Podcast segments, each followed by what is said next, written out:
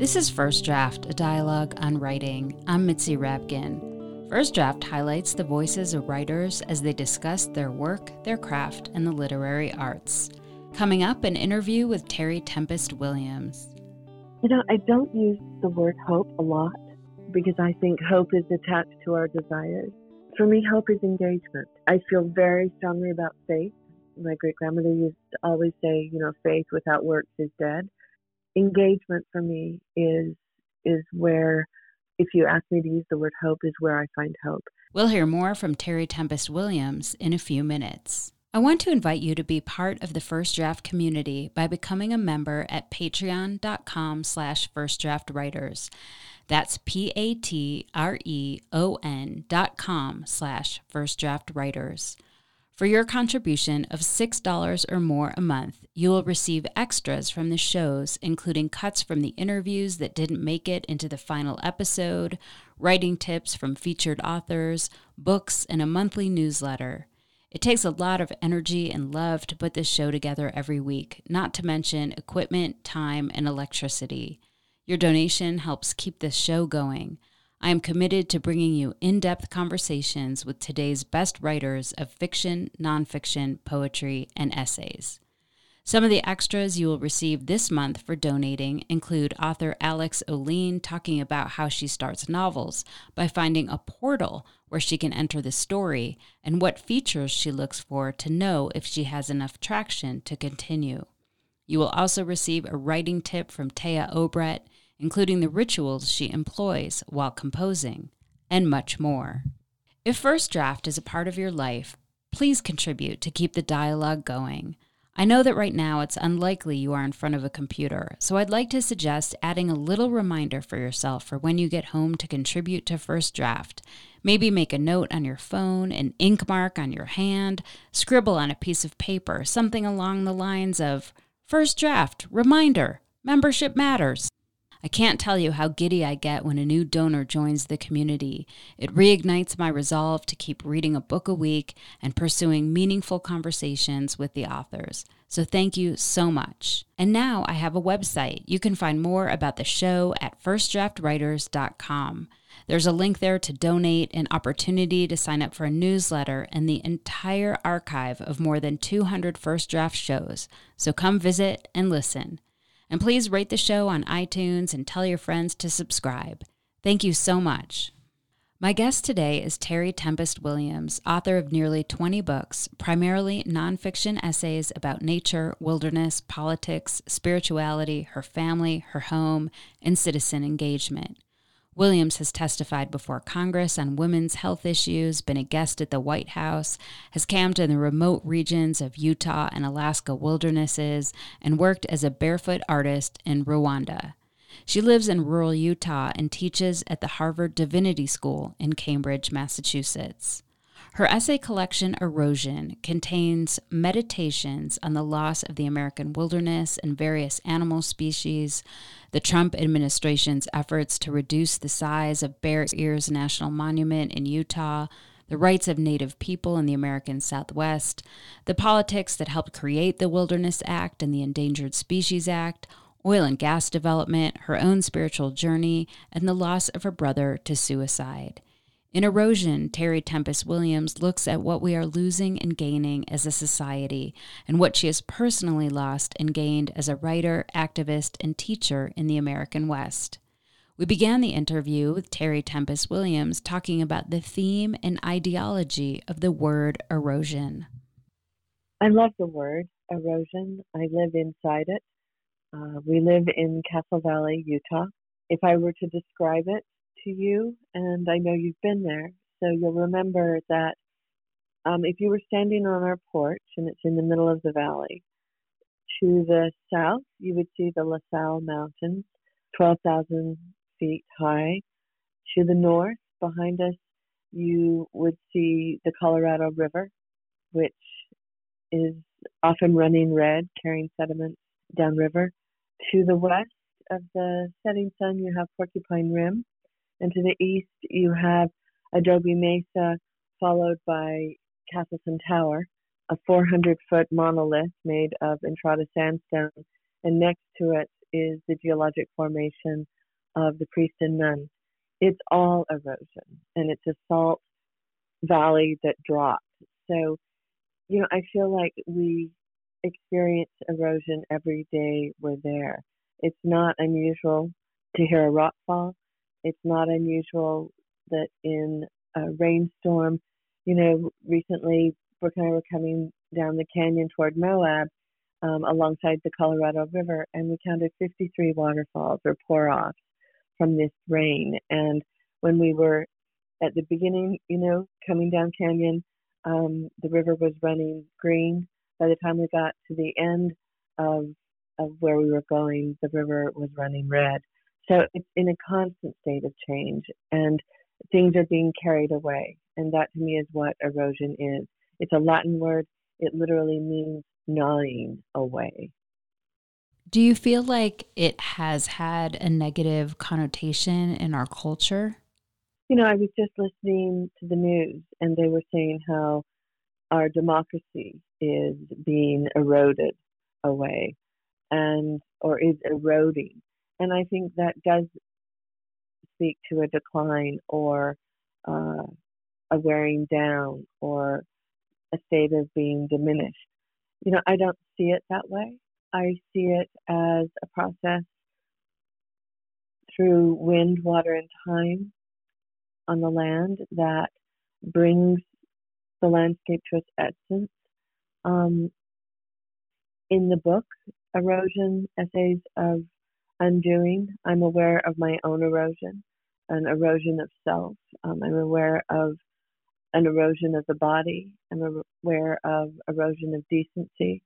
In that context, I think it, it is a, a negative. But on the other hand, I think that this erosion we're seeing in our country, that our what appears to be our undoing, is also a moment of becoming. We're seeing what we're made of. We're seeing what we stand for. And I think in the end, this will become a moment of transformation, which I think is what erosion actually is. Well, you talk about too in the book that you feel like you at your core are, are feral. And when I think about that, you know, and, and really get down to the essence, like what that wildness means to be feral, to me, I think about that there's so much to get to our feral core because we're all really wild creatures we're just animals is kind of the rubbing away of all the non-essential stuff all the things that we put on in our lifetime that we don't maybe need. Maybe it's societal graces or things like that. Did you always feel like you were feral or was that something that kind of came to you as you were writing these essays such a good question. A good question, Mitzi.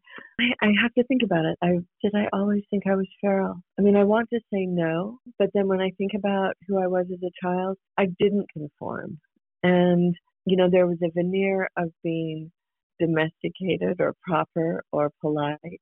I don't think it was until later, um, maybe when I met Brooke, my husband of 45 years, that I was allowed to be my most feral self. And um, I think that was an erosion of my own conditioning. You know, growing up as a member of the Mormon church, you know, you did what you were supposed to do. I had fairly strict parents. I behaved well. I was a well mannered child. But I think in my journals where I was writing, I was constantly questioning the status quo and feeling constrained um, by the oughts and shoulds and if you don't. And I think it was when we moved to Castle Valley um, 20 plus years ago, I think the land mirrored my own. And, and that was probably the beginning of the end of um, so called good behavior. As I was reading all your essays, I found three major themes that I recognize were going through a bunch of your essays, which was wilderness and wildlands, politics and the intersection of that and then faith and religion and spirituality. And I don't know how you organized your essays, if the ones at the end were ones that you actually wrote later. But as a reader, I felt like the the idea and the connection to spirituality and religion and faith and exploring more realms of that happened later in the book and and maybe more current in your life You know, I really appreciate this conversation because as a writer, you know the book from the inside out. You don't know the book from the outside in. And in many ways, I think you depend on other people to inform you about that. So I, you know, I, I really hadn't thought about it, but I, I think you're right. I wanted to establish the bedrock of law because we are in a moment of such lawlessness. And so the foundation of the book, the beginning, really does look at the Endangered Species Act, the Wilderness Act, and the, the beautiful aspirational laws that were brought into being in the 1960s and 70s, particularly under Richard Nixon, of all things. And it's hard to even comprehend, you know, to, to think that when the Endangered Species Bill was passed, it was almost unanimous in the Senate. You know, now we don't agree on anything in Congress. So I wanted to set that as a basis for what that environmental issues, you know, ecological issues and environmental um, considerations was in its beginning um, a bipartisan concern. It is anything but now. So I think there was that idea. And then I do think it evolved into stories that take the law and then expand it into our personal relationships with with with particular animals and and that this is not just an American um, sensibility, but you know whether you're in Rwanda looking at silverback gorillas that are also refugees in much in the same way that during the genocide um, there were refugees. You know these gorillas that we were watching were were in the Virunga Mountains, but they were actually migrants from the Congo because of the burning um, forests. Or you know going to the Galapagos and seeing what happens when there are no predators. And it's a very different relationship to animals where the the seals will come right up to you, you know, and, and almost lick your lenses um, with your goggles, your scuba gear. And so there's that exploration. And then I think it goes into, you're right, the, the spiritual aspects of of erosion that become more personal um, until the end. There is my brother's death by suicide, the conversation we had prior to his death, where he literally says, I am eroding, and a look at isolation in contrast to community. And then I think ultimately it ends with Willie Gray Grayeye, who is questioned. He is a, a Diné Navajo community leader who is questioned about where he belongs. He runs for county commissioner in San Juan County. He wins. His opponent says it is an illegitimate election from an illegitimate person. That Willie Grayeyes, who's lived his entire life in at Navajo Mountain, they say he's not a resident, and and it's a court case that ensues, and ultimately he wins his case. And what was his case? When he says I am a resident of Utah because my umbilical cord is buried here. So I think ultimately it, it's a book about dwelling. Where do we belong? Where do we live, even in the midst of erosion? Do you feel like your life is moving more towards the life of the spirit? I do. I'm not sure I've ever said that. I do, and it, it feels like a natural progression, you know, as one gets older. I think there's a perspective that's gleaned just through the course of, of, of your life. And I think it becomes less about material things or, I mean, I've never been one to have goals or really a set plan, but, you know, I think at this point, I just turned 64. It, it is about the spirit and a revolution and evolution of the spirit.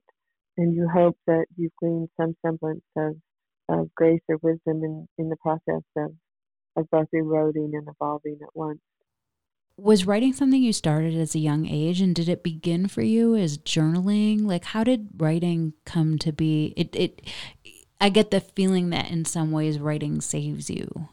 I think writing has saved my life and this will tell you something. When i was in my 20s i think i was in my late 20s and i found out that the secret language of snow at the time it was called snow language um, a book for children about winter ecology when I found out that was going to be published by Sierra Club Books in Pantheon. Mitzi, I didn't tell anyone for a year that that was going to happen.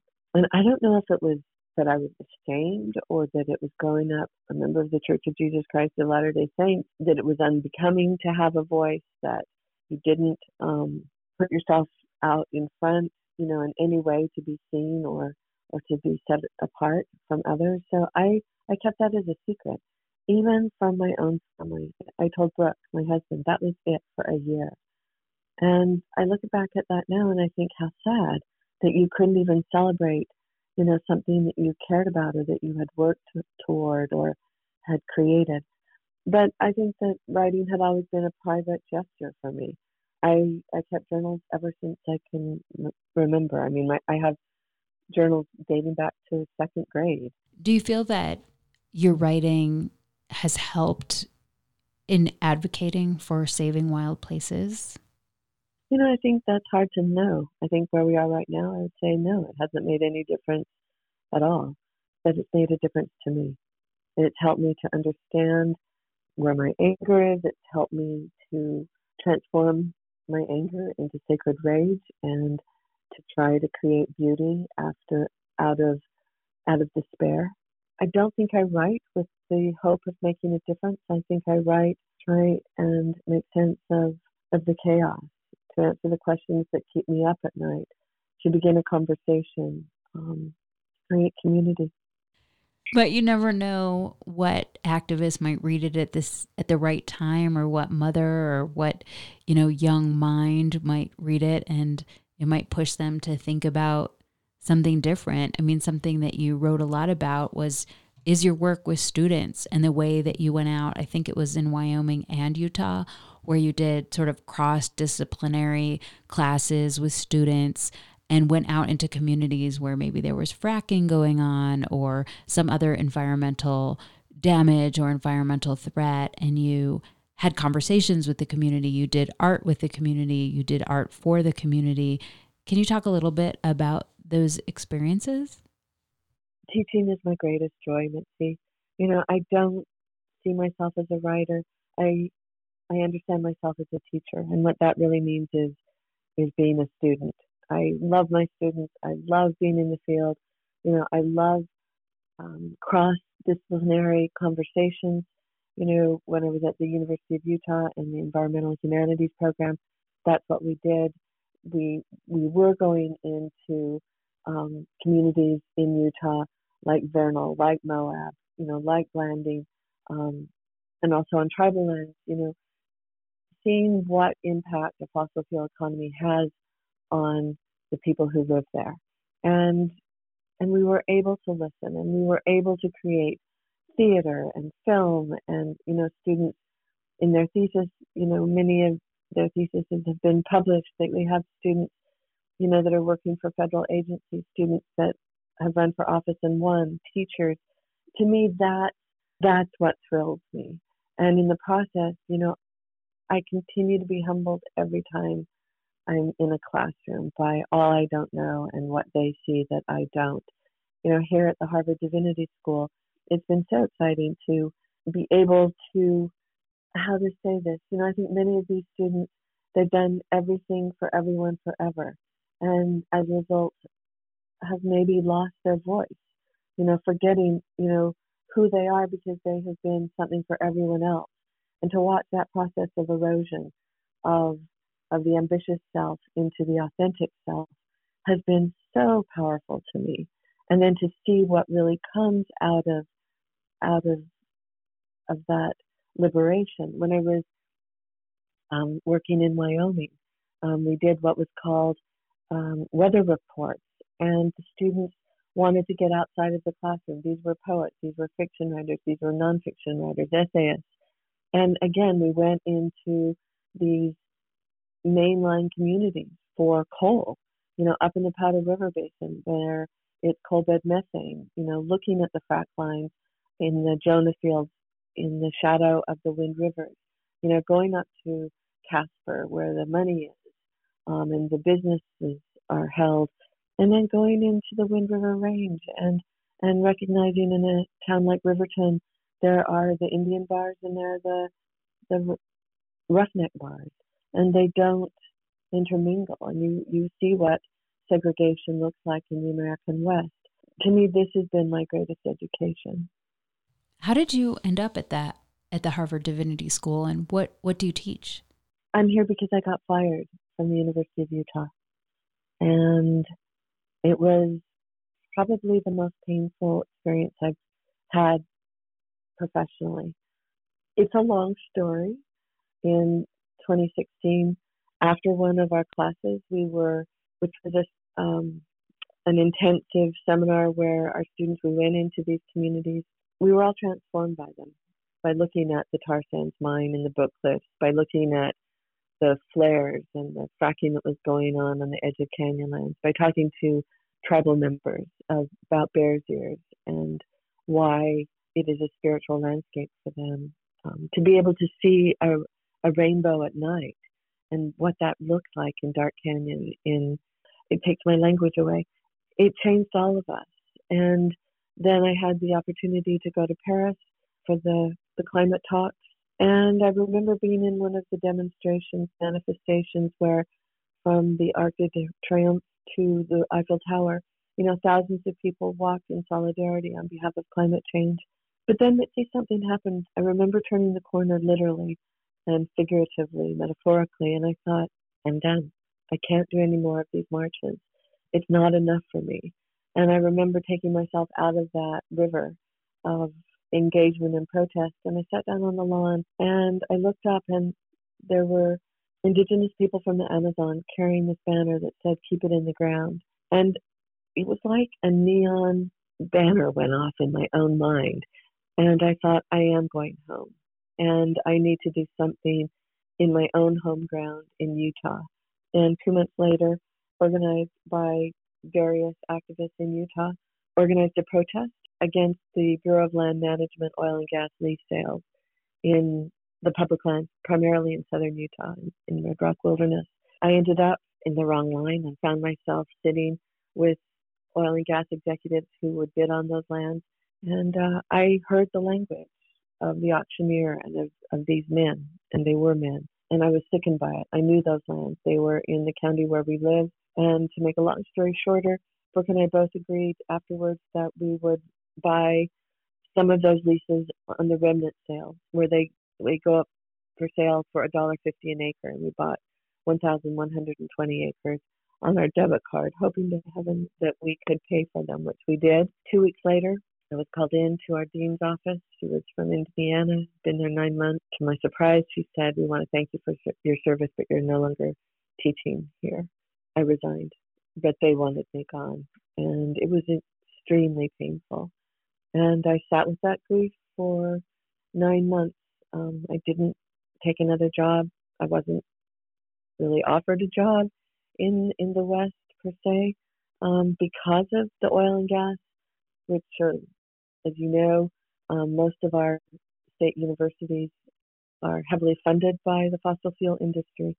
Um, what I can tell you is that our leases were pulled by the BLM because we said that we would not develop them until science could show us that the fossil fuel was worth more above ground than below, given the cost of climate and a sustainable future.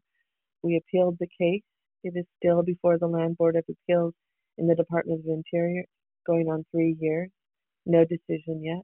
And a denial of justice is a decision of justice. And so we're at a point now where we may push it a little.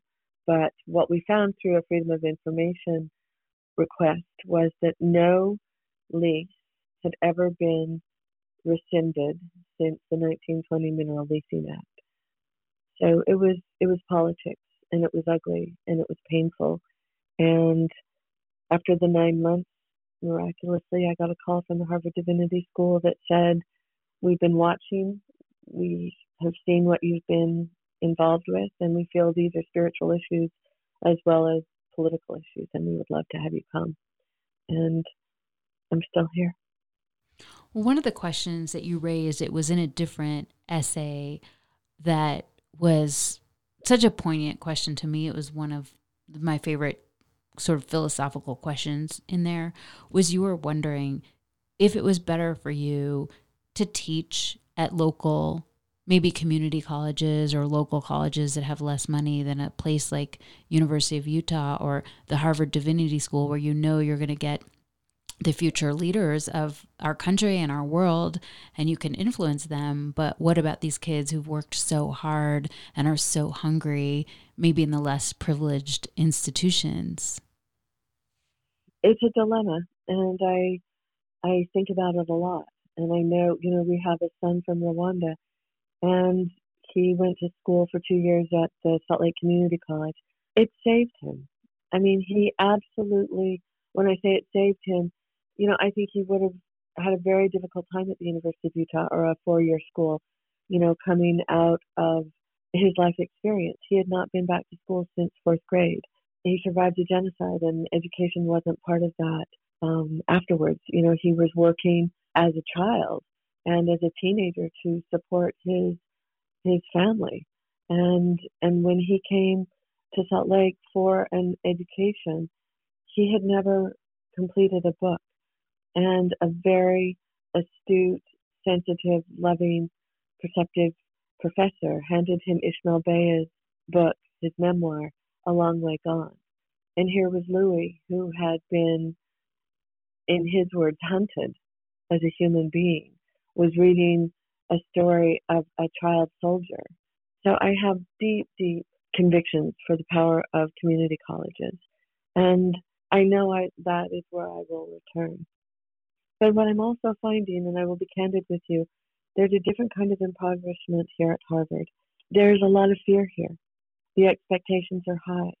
And, you know, the students worry if they will measure up. There's a lot of pressure. And I think my task here is to release that pressure, to say the only obligation you really have is to tell the truth and to be who you are and to use your gifts and give them up into the name of community it's a different kind of ambition.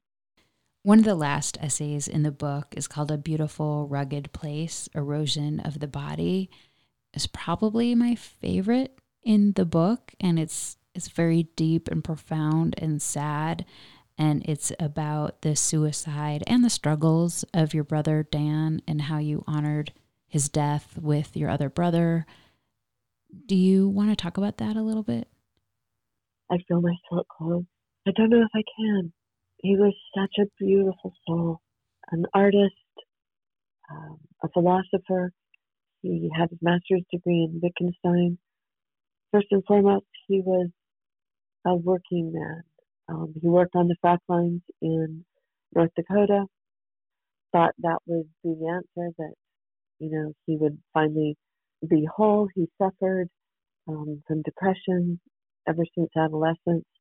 Um, he there was a big boom in the Bakken oil fields.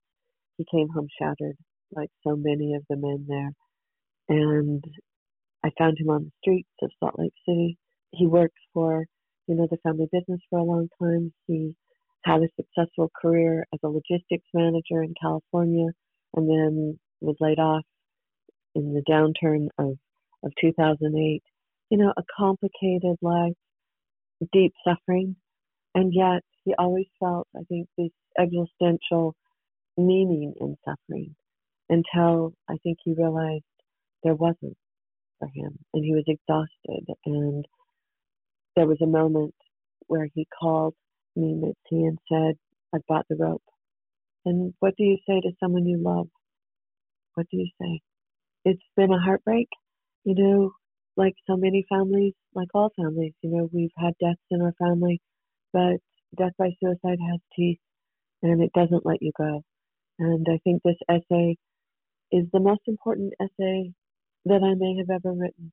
And it, it took six months and it was really, I think, part of my grieving process. You know, you asked in one of your questions, what's been a difficult thing to write? This was, because I, I didn't write it true in the beginning.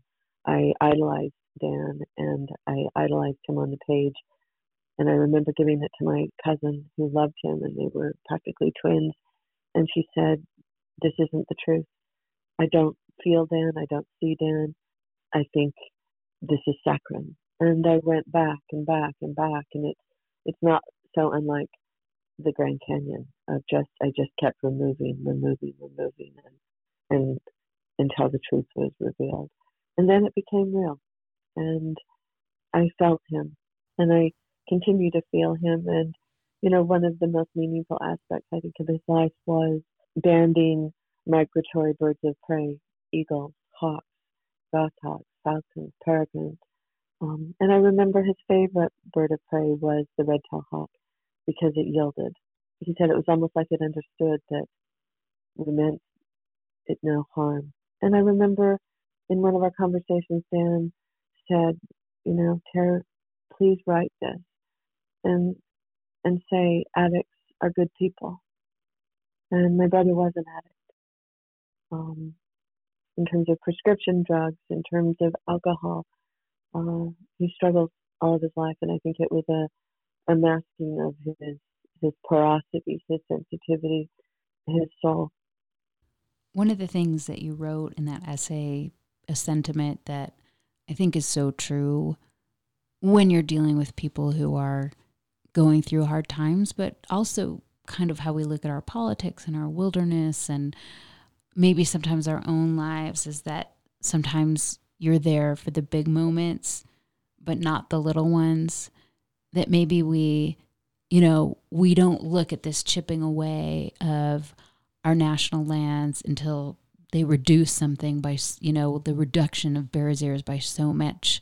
But it's been chipping away at losing wildlands for a long time or helping a friend in the big times and not the little ones or speaking out against the little injustices all along the way. And that really struck me, that line. It was a terrible interrogation of my own soul, Mitzi. You know, I mean, you have these fantasies, you know, that you can save a species or or save a piece of land or a national monument, you know, and and in many ways, as a collective community of people who care, you know, monuments are established because of people's voices and, and the tribe's powerful understanding of why these lands matter and, and what it means, you know, to be a good ally um, in, in these instances. Or, you know, I look at the biologists whose data does make a difference in terms of, of protecting a species like a Utah prairie dog um, that was one of the first animals, mammals on the endangered species list in 1970 you know, too. But then on the other hand, it's a folly, you know, and I couldn't save my brother. And I don't mean that in any context that, that I could have. But my brother died of isolation, and I wasn't there. And I have to live with that. And I think all of us who have lost loved ones to death by suicide live with with that guilt of what could have been different. And you know, I remember one of the last things Dan said to me was, um, "Knock if need be," and I never did. And I I think about what if I had just knocked on his door, and he would have opened it, and we would have held each other, and you know, a cup of coffee in that moment could have made a difference. On the other hand, you know, when I heard that Dan had taken his life, had hung himself, what came out of my mouth surprised me on one hand, which was, I'm so proud of him. Because I know it took tremendous courage for Dan to do that. And that may not be politically correct or that may be offensive to some, but that was my reaction. I know the courage that it took for him. And there's grace in knowing that he's not in pain anymore. But it's a complicated, complicated, um, it's an avalanche and you get buried under the weight of the questions. And I'll say that, you know, your essays have a lot of to contemplate that is sad about the West and wilderness and our humanity and animals, but there there is hope and you say in there of of learning how to live in the ruins. You know, I don't use the word hope a lot because I think hope is attached to our desires for me, hope is engagement. I feel very strongly about faith. My great grandmother used to always say, you know, faith without works is dead. Engagement for me is is where, if you ask me to use the word hope, is where I find hope. You know, engagement seen in this youth movement in the past month um, with young climate activists and leaders. It's the engagement of communities who care about their young people who who are living, you know, in a in a town like Moab, and I don't think it's so unlike rural towns in the West. Um, there's an epidemic of suicides in the high school, and you know what does that mean? A, a friend of mine, Colum McCann, who's a, a, a writer from Ireland, was saying that in the town of Limerick, there were so many suicides among the youth that the parents stood in the river, um, arm in arm in arm, to gather the bodies. I mean, no one wants to talk about this. No one wants to talk about the opioid addiction crisis, but I think we have to, and I think we have to go to the source of why.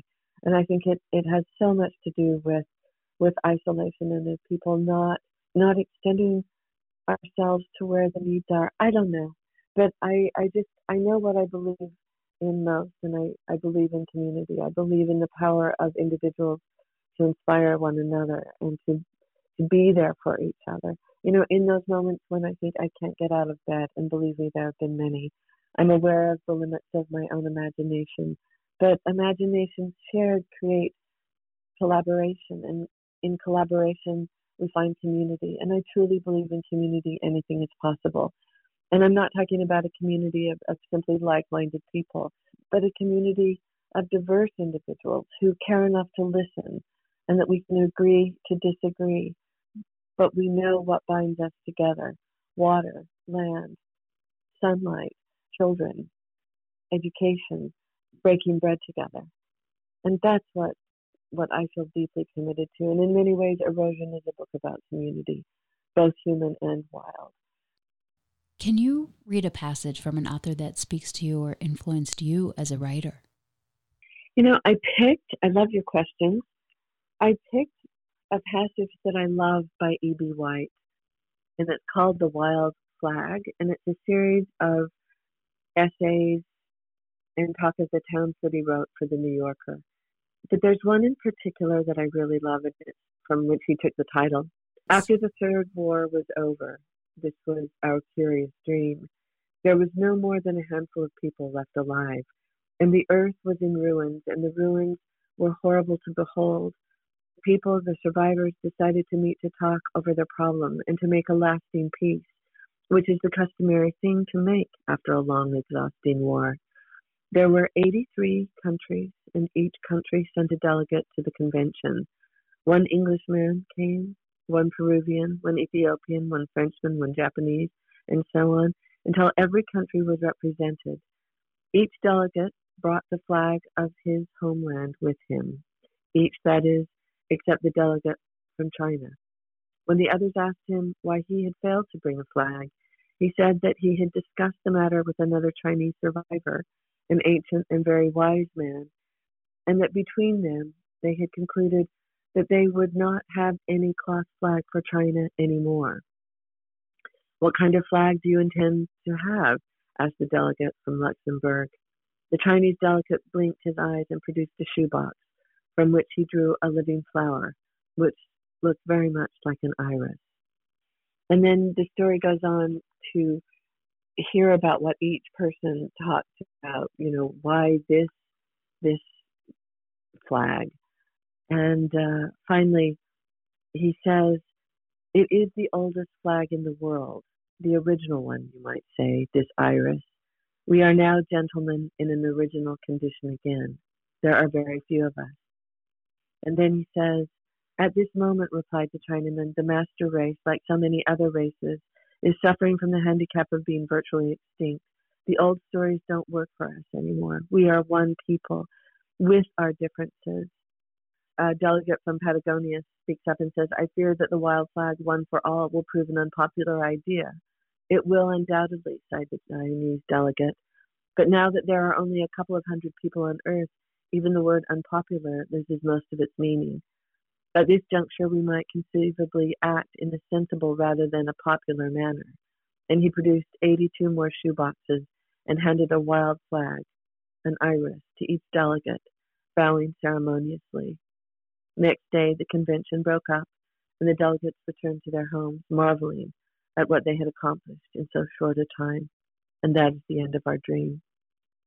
I think at this time, Mitzi, where there's so much nationalism, um, to think about one flag, a wild flag, an iris, as what binds us together, even the earth itself, um, and to have a kind of vegetality of of what plants have to teach us about rootedness and aspirations at once, and living so that others might live also.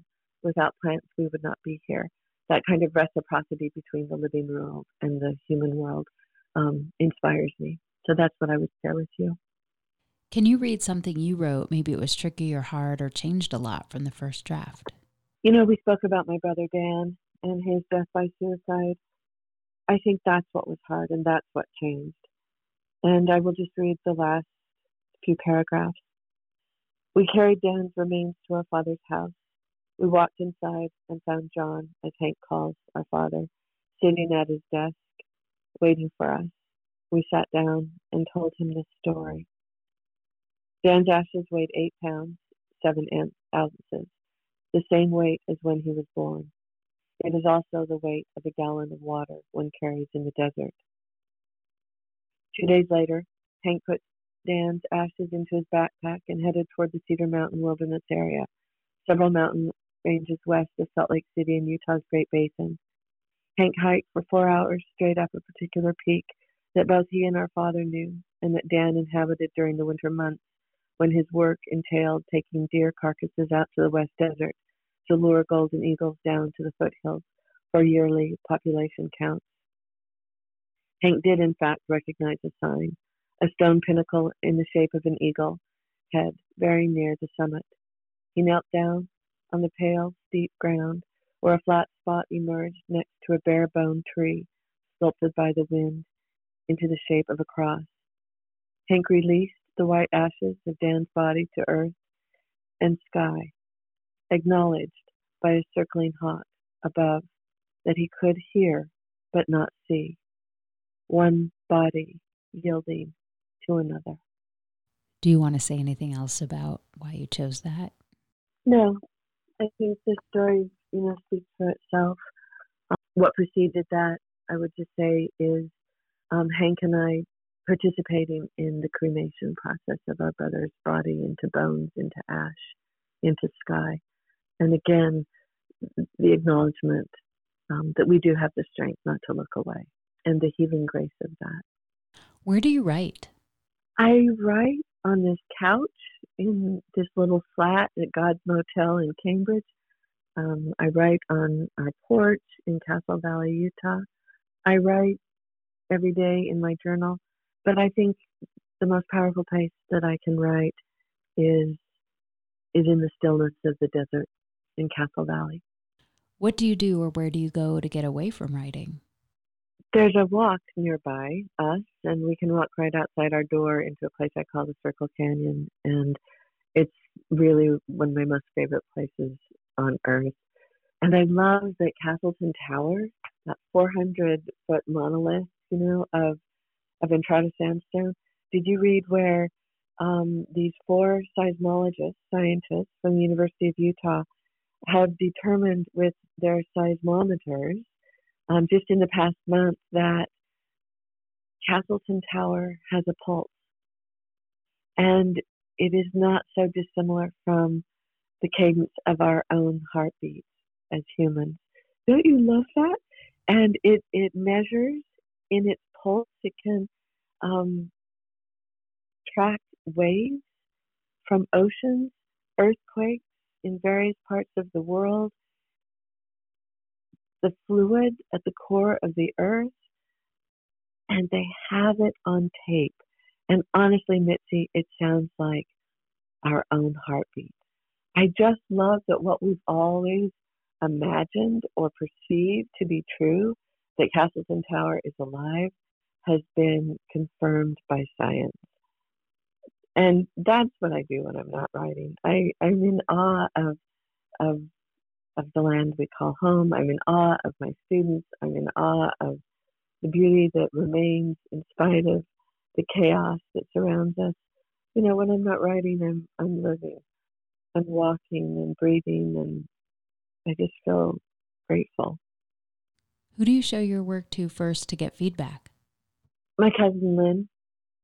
She's a great editor, and our son Louis. He's really honest and he's he's brutal, and I trust that. And he's a really really good reader. How have you dealt with rejection? You know, when you told me about that question that you were going to ask these questions after, and you gave me to think about it, I realized I don't really use that word rejection, and I don't think about it.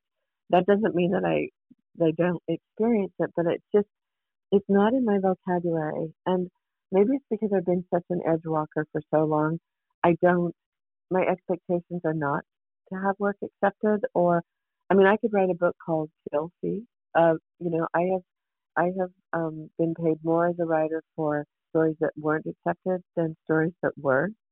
And I think it's all about just furthering the conversation. And I, you know, I guess I'm in denial about rejection. I just figure it's not the right reader. Um, because if they lived where we lived in the American West, they would understand what um, we're talking about that rocks have pulses or, you know, that we live in a land where canyon walls rise upward like praying hands. You know, if they think that's sentimental or fantasy, um, I just want them to come see it for themselves. And then I just have to um, do a better job of explaining it or or telling a story that moves them beyond their own rational mind. So I don't see it as rejection as much as I have more work to do. What is your favorite word? Petrichor. P E T R I C H O R. It's the smell before the rain comes in the desert. Thank you so much for your time. I'm so deeply grateful and honored. I really appreciate it. Mitzi, thank you so much. I feel like, you know, we were able to really share beyond words. Um, I've got a candle lit here.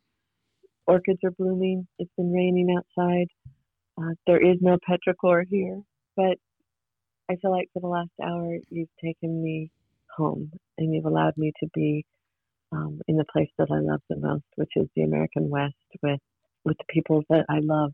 And I love that you're in Basalt, Colorado, and um, I know right where that is. And by Western standards, you and I are neighbors. So thank you. You've been listening to First Draft, a dialogue on writing. My guest was Terry Tempest Williams, author of the essay collection Erosion. If you liked today's show, check out my interview with Alan Lightman, an MIT physicist who writes in a compelling way about the universe and our place in it.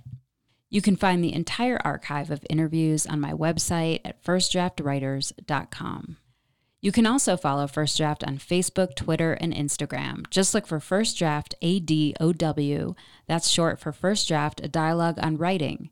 You can email me at firstdraftwriters at gmail.com anytime.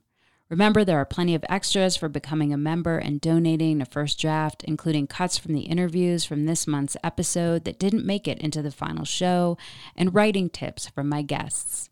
The first tier of support is just $6 a month. One of the extras you will receive from this interview with Terry Tempest Williams is her talking about outer and inner wilderness, some of her thoughts about the Mormon religion she grew up with, and how to deal with grief. There will be additional cuts and writing tips from other interviews running this month, so please go to patreon.com slash firstdraftwriters. Coming up on the next episode, Alexandra Fuller discussing her nonfiction book, Travel Light, Move Fast, about growing up in Africa and the death of her father and son. The theme music for First Draft was produced and performed by Murph Mahaffey. I'm Mitzi Rapkin, your host and producer. Thank you for listening.